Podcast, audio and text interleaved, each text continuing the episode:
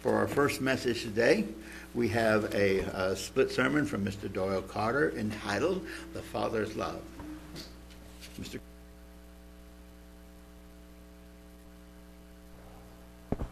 Happy Sabbath to everyone. He's right. It's a way of getting away from the craziness of the world. And it's not always of the world, it's your job place sometimes too. Sometimes it goes crazy. And that's why the Sabbath, we get a break. And we get to hear the Word of God today, which is awesome. And in my case, I was going to speak on the Father's love. And the reasoning was I was going to do a little different angle than I did seven months ago, and I didn't realize I said the same title. Basically, I was going to relate to it like with Passover and the days on bread, because it's coming up pretty quick. Time, I mean, I, I think somebody calculated six, somebody calculated five weeks, whatever. It doesn't matter. At my age, five, six weeks, who cares? It's, it's still going to be here so quick it won't be funny. And we'll be cleaning the church on a Sunday and doing all the stuff we always do. I was going to touch a little bit, just, I didn't give Brian the scripture, but that's fine. I was just going to say that uh, Barnabas had a very good sermon last week on our rewards. And one of his last scriptures, I don't know if it was his last scripture, but it's close enough Revelation 21 7, I didn't give it to Brian, just put it in your notes. Revelation 21 7 says, He who overcomes shall inherit all things, and I will be his God, and he shall be my son. I'm sure you can assert daughters. And I thought that was a very awesome scripture because what it does is he who overcomes will inherit all things. So what, when we go through all, this, all our trials of life, whether it's a loss of a family member, stresses at jobs, stresses on the road. Because our drivers have stresses on the road. In my company, there's drivers, and they really don't have fun all the time, especially when ice is like this week.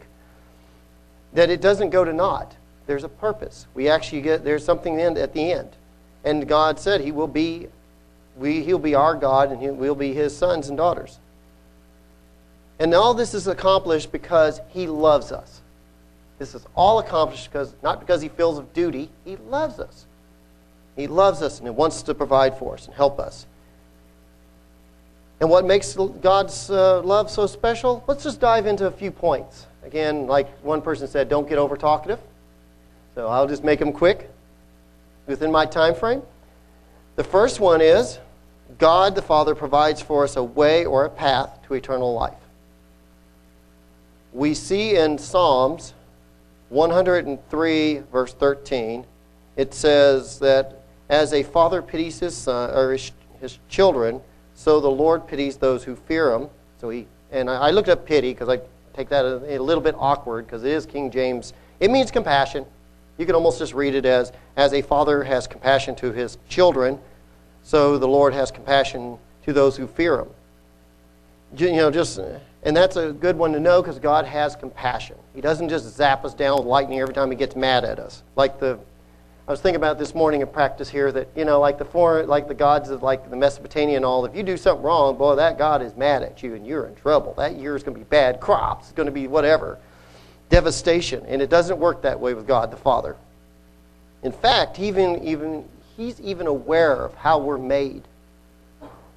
Because if you go back just, I think, is it forward? Okay, you go a couple more scriptures forward in Psalms 103, 14 through 16. In Psalms 103, 14 through 16, it says, For he knows our frame. He remembers that we are dust. As for men, man, his days are like grass, as a flower in the field, so he flourishes. For the wind passes over it, and it is gone and its place remembers it no more. This hit home when I got this scripture earlier, and this is a prayer request. We'll have to talk to Dale about sending it to Richard. There was a guy, there's a gentleman we know from the feast, and he has like a 12 year old son. I vaguely remember who he is, because I don't didn't associate as much at the feast. I wish I did now more. He thought he had gas for two days, and so he kind of took care of that. And he felt better the last day. It was like a Sunday. He felt better. And then Sunday, the next morning, he didn't wake up. He must have had a heart attack or something. But that's how we are. Our life goes fast sometimes, even unexpectedly. So you might want to put a prayer out, and I'll talk to Dale about having a prayer request specifically for that. But our lives are, we're mortal, and God knows it. God's very well aware of it. But He has a plan for us. We're not just sitting here going, okay, we're mortal, that's it. God has a plan. And here's how it starts in John 3 16. One we know, we can almost recite off top of our head, I'm sure. For God so loved the world that he gave his only begotten Son, that whosoever believeth in him shall not perish, but have, have everlasting life. So he has a rescue mission for us through his Son. That if we believe on him, and there's more than just believe, there's some action involved, but we believe on him and follow him, we got it. And he set it in motion through Jesus Christ. We see in Ephesians. Ephesians 1 3 through 6. Paul states to the Ephesians, he says, Blessed be the God and Father of our Lord Jesus Christ, who has blessed us with every spiritual blessing in the heavenly places in Christ, just as he chose us in him before the foundation of the world.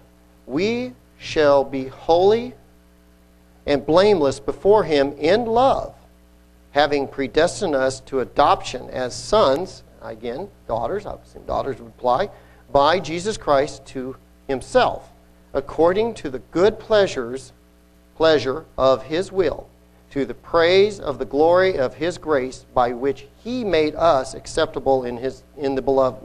beloved. So in his compassion, and it's his good pleasure. I didn't catch that till this morning. I realized in his good pleasure. He wants to bless us. He wants to be help us. And he planned it since the beginning of the world. He had it set up. So there's a rescue plan for us, so to speak, as his children. We don't have to just live this life and then that's it, like some religions actually promote. And this is what Passover is partially about when you ponder on it, is the fact that Christ came to die for us. The second point is that God shows mercy toward us despite our attitudes and behaviors. He works with us. This is, of course, part of that rescue plan. I say that because I read you kind of confessed last time, I think, he, that sometimes he's not always perfect. We always have our stubbornness, you know, and we react to things we shouldn't when we know better later. You know, like kids who, like the, I'll give you an example. It's not me, but I know someone, a parent who had to scream at their kid for not playing in the street. The kid didn't have the foresight to realize a car could go around that street, not see him, because the kid's only this tall, you know, come on. You know, and, and just run right into him. But the kid doesn't see this. Kid feels it's like, why are you not letting me just play in the street? I want to have fun. Not realizing the danger. When God tells us stuff, He's trying to avert danger for us, try to give us, guide us into the path we're supposed to be in trying to think of one for me, but I don't feel like tattling on myself too much. I'm sure I had had a lot of discipline here and there. And we don't do this instantly. It, it's like it, sometimes it, we just a lot of us can't do it at a 90 degree angle. Like, okay, so and so, stop. Okay, now stop doing it. Then he, you fall back into it. It, you don't, it doesn't work that you fall back into it. It doesn't work that way all the time. So God has patience to continue to work with us build that character. We know this because we hear in Psalms, same verse. Verse is 103. Be easy for people's notes today. Psalms 103, 8 through 12.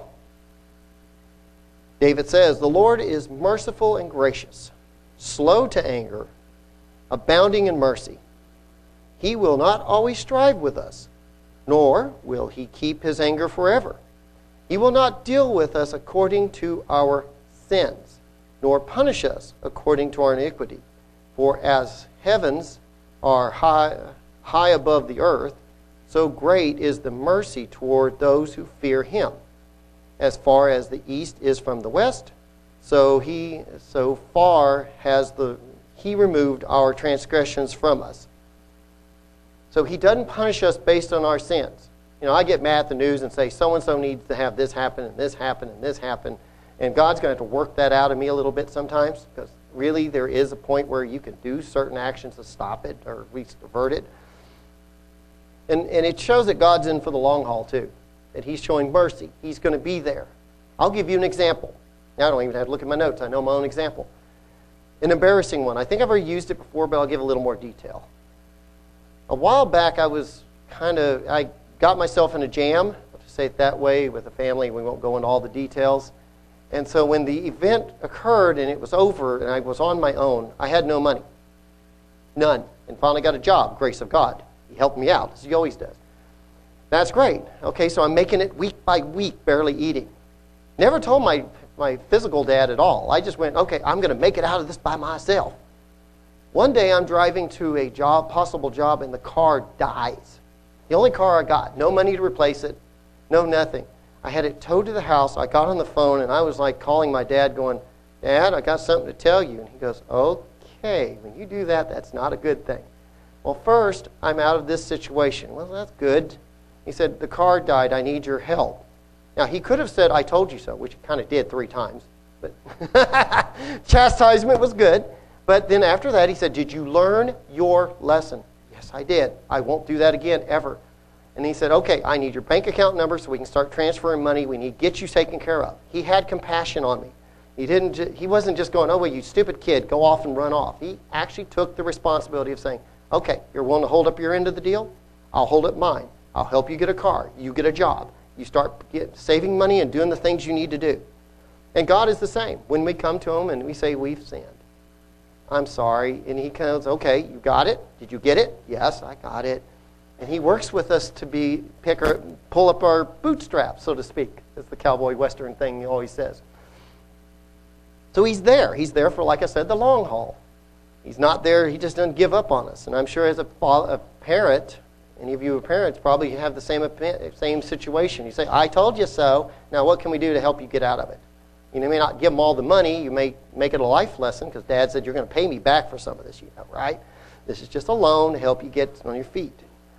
So he was there, and he made it a lesson, which was great. And like I said, you could probably, as a parent or as a child, could think of personal experiences where your parents came into your defense when you probably did something really bad. And that leads to the third one. It leads to the third one. It's uh, God will provide for us in our general needs. He may not give you everything, and I'm glad. If He gave me a million dollars, I'd probably go astray. Sorry. If I could get anything I want everything I want, I probably wouldn't be here, unfortunately. It's good that God kind of keeps everything in a check. He gives my needs. We know this from two scriptures, at least in the, as far as that goes. He's, it's in ver, Matthew 6, 31 through 34. Heard me repeat it multiple times. I just like it. It's cool. Great one to go by. Jesus' words. Matthew 6, 31 through 34.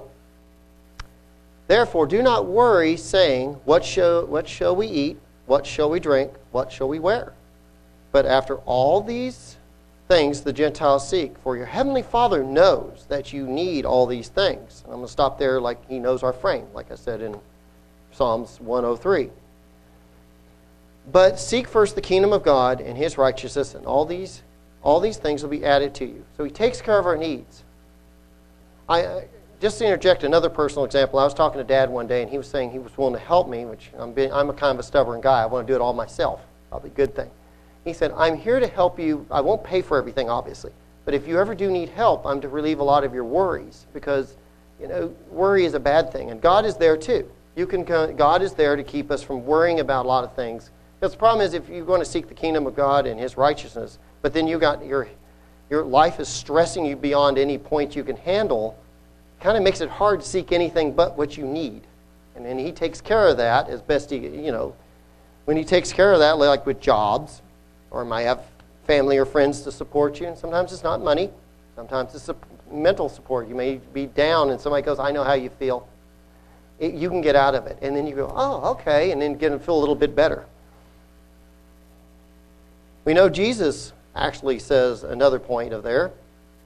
Matthew 7, in Matthew 7, 7 verse 11, Jesus again says, Ask, and it will be given to you.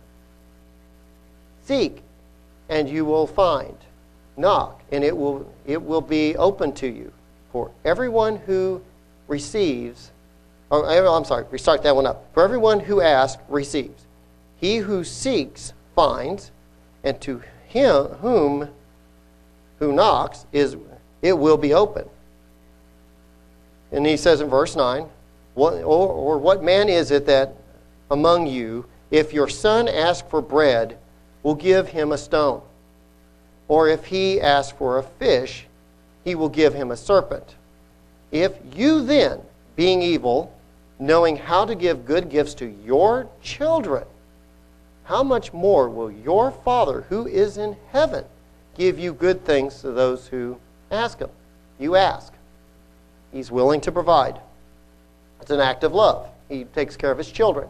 You come up. i have known people who've actually, for example, and this relates to me as well, same feast, somebody from New York who came to the feast in, how many, man, I shouldn't keep 20 some odd feasts. I can't remember which one. I think it was Lake Texoma. He had lost his job coming from New York to Oklahoma to keep the feast.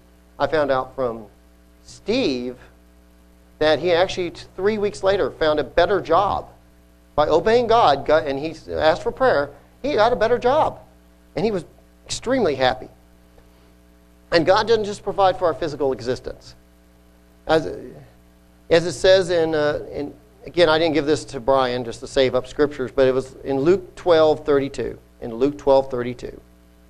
It says, Do not fear, little flock, for it is your Father's good pleasure to give you the kingdom.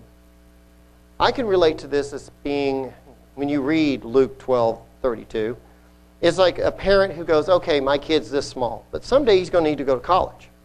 Getting ready. So he starts saving up for college. So in his next phase of life, it's a little easier for him instead of him having to pay the thousands upon, is it thousands or ten thousands now for college?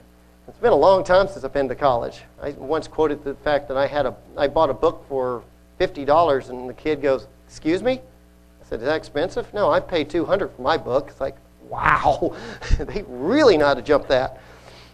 But a parent will prepare for their kid's future, and God does the same for us. He's preparing our future for, or a future for us. And as I didn't point out in my last message, I said something about chastisement. God is training us, yes. Like I mentioned, the runner who had his father help out because he sprained, I think he sprained his ankle, not sprained his ankle, but sprained a muscle. God will chastise us from time to time when we wander off. Because the problem is we don't see the whole picture. So we wander off, like kids, we sometimes wander off when we don't see the whole picture. It's the way it seems to work. And, you know, we have a good example from God from Matthew 5:48. It says Jesus quotes in Matthew 5:48. He says, "Therefore you shall be perfect just as your Father in heaven is perfect." So we have an example. And this actually made me think of a sermon from a long time ago. Just to kind of break up a little bit here. It's by a, a prominent minister from a long time ago who went a lot, a lot of rabbit trails. I'm sure Lucille and others would know who this person is as soon as I say it.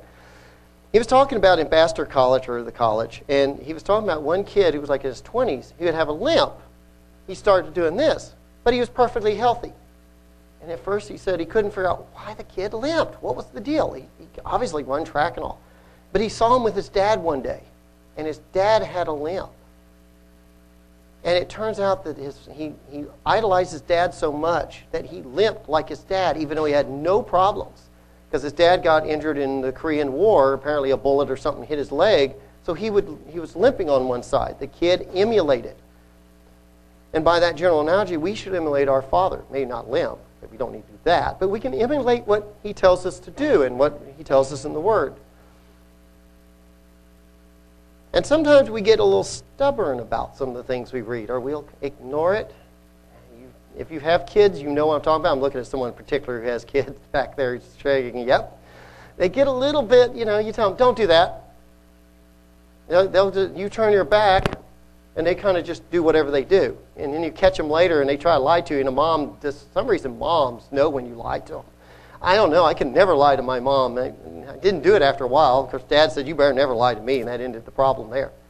But that but it was, it's funny and chastisement. He leads us back when we you know, don't always want to listen. We know this because of Hebrews 12, or at least this is one scripture proof Hebrews 12, 4 through 6. Paul tells the people, says in Hebrews, You have not yet resisted to blood, striving against sin. And you have forgotten the exhortation which speaks to us as speaks to okay let me start that one over. And you have forgotten the exhortation which speaks to you as a son. And he's quoting proverbs 3 11 through 12 i found out. My, my son do not despise the chastening of the lord nor be discouraged when you are rebuked by him. For whom he the lord loves he chastens and scorns every son whom he receives. He's not like the, the stranger who looks at the kid who goes out there and starts throwing rocks and just kind of turns his head like whatever. He goes out there and says, What are you doing? I, I, you know better, right? It's like, Oh, I was just throwing a rock. Don't do that again. He goes out and stops us. I could say it because the neighborhood kids got in trouble in the apartments for that. They were throwing rocks at something. I don't know. They got close to a window or two. And the landlord took care of that problem. Window, don't want to pay for new windows. But, and like I said, it comes from Proverbs 3 11 through 12. The fifth point God, God the Father encourages us in the Bible, encourages us in the Bible that we are His children, whether no matter through thick or thin. Overall, no matter what we do, and God the Father shows encouragement, and even no matter whether we are harmful to ourselves, it's Satan, or just generally the world. Sometimes the world goes against us. We just things go against us we're not prepared for. We are not alone. It says in John 10, 29 through 30. John 10, 29 through 30. My, my Father who has given them to me, Jesus says, is greater than all, and no man is able to snatch them out of my Father's hand. I and my Father are one. So you can't be, no one will snatch them, no one is going to remove you out of the Father's eh, love. That's an encouragement. Just like when I called my dad and I was really scared on my phone, he's going to be mad at me. Well, he was, but you know, that's aside the point. But he didn't leave. He said, okay, okay, we're going to work together. And there's a few instances in my younger life, and I won't ever tell you about, let it go, uh, that I actually had to go to my dad for a few helps. And I was afraid he'd be mad. And once he wasn't even mad at all. He said, well, I kind of wondered that was what's happening. I've kind of, kind of proceeded. I know, I've known you for 20 some odd years. I should know what you do. You know, I kind of figured. Finally, you came to me, and I had a plan. We know, and I didn't give it to Ryan or Brian or whatever. See, I'm getting nervous. Romans 8, Romans 8, 35 through 38. Don't have to really go to there again, but it says pretty much, just see. He goes through a litany of items that you will not. Who can separate us from the love of God or love of Christ? And he talks about tribulation, persecution, nakedness, sword, perils. And he, said, and he makes the comment at the end. In verse 39 says, nor neither, just kind of going, speeding this up, neither height nor depth, nor any thing created, any created thing, shall be able to separate us from the love of God which is in Jesus Christ our Lord. Nothing can separate us. That is something we can take comfort. I mean, it doesn't mean we just have the right to sin and do terrible things. I mean, that's what I said. Our Father guides us. But at the same time, we can take great assurance He's not going to give up on us. He's not going to look at us like, oh, well, you're a terrible son. I'm sorry, I'm leaving. He's there.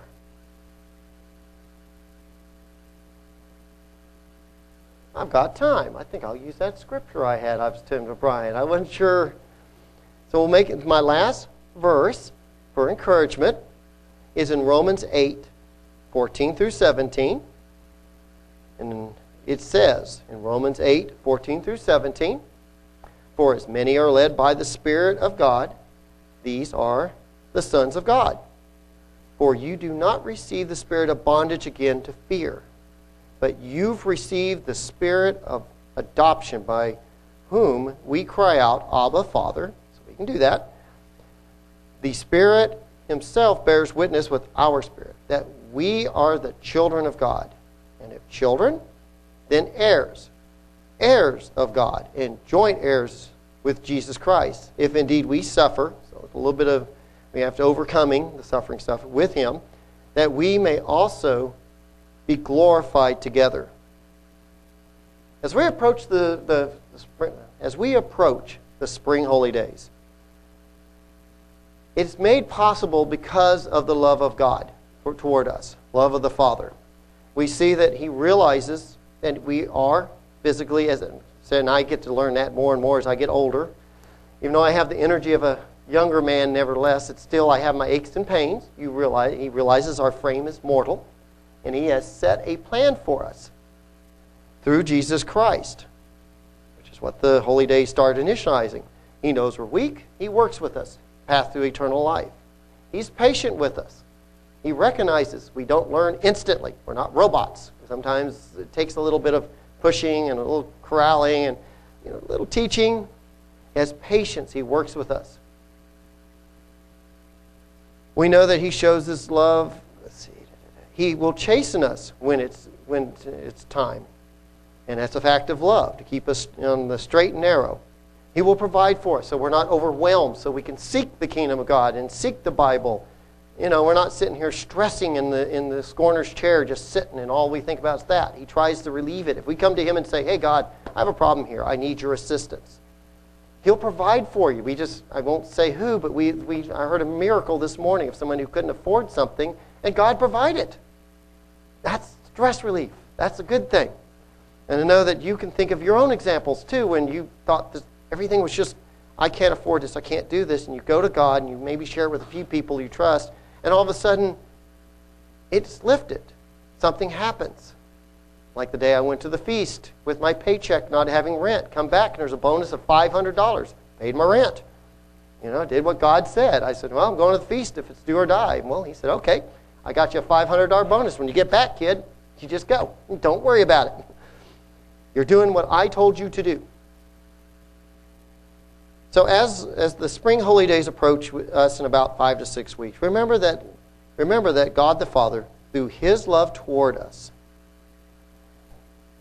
has made everything possible for us. He helps us. He provides us the path to eternal life as his children. That he'll make us, he's here to help us to have a good life, be prosperous on this earth and beyond.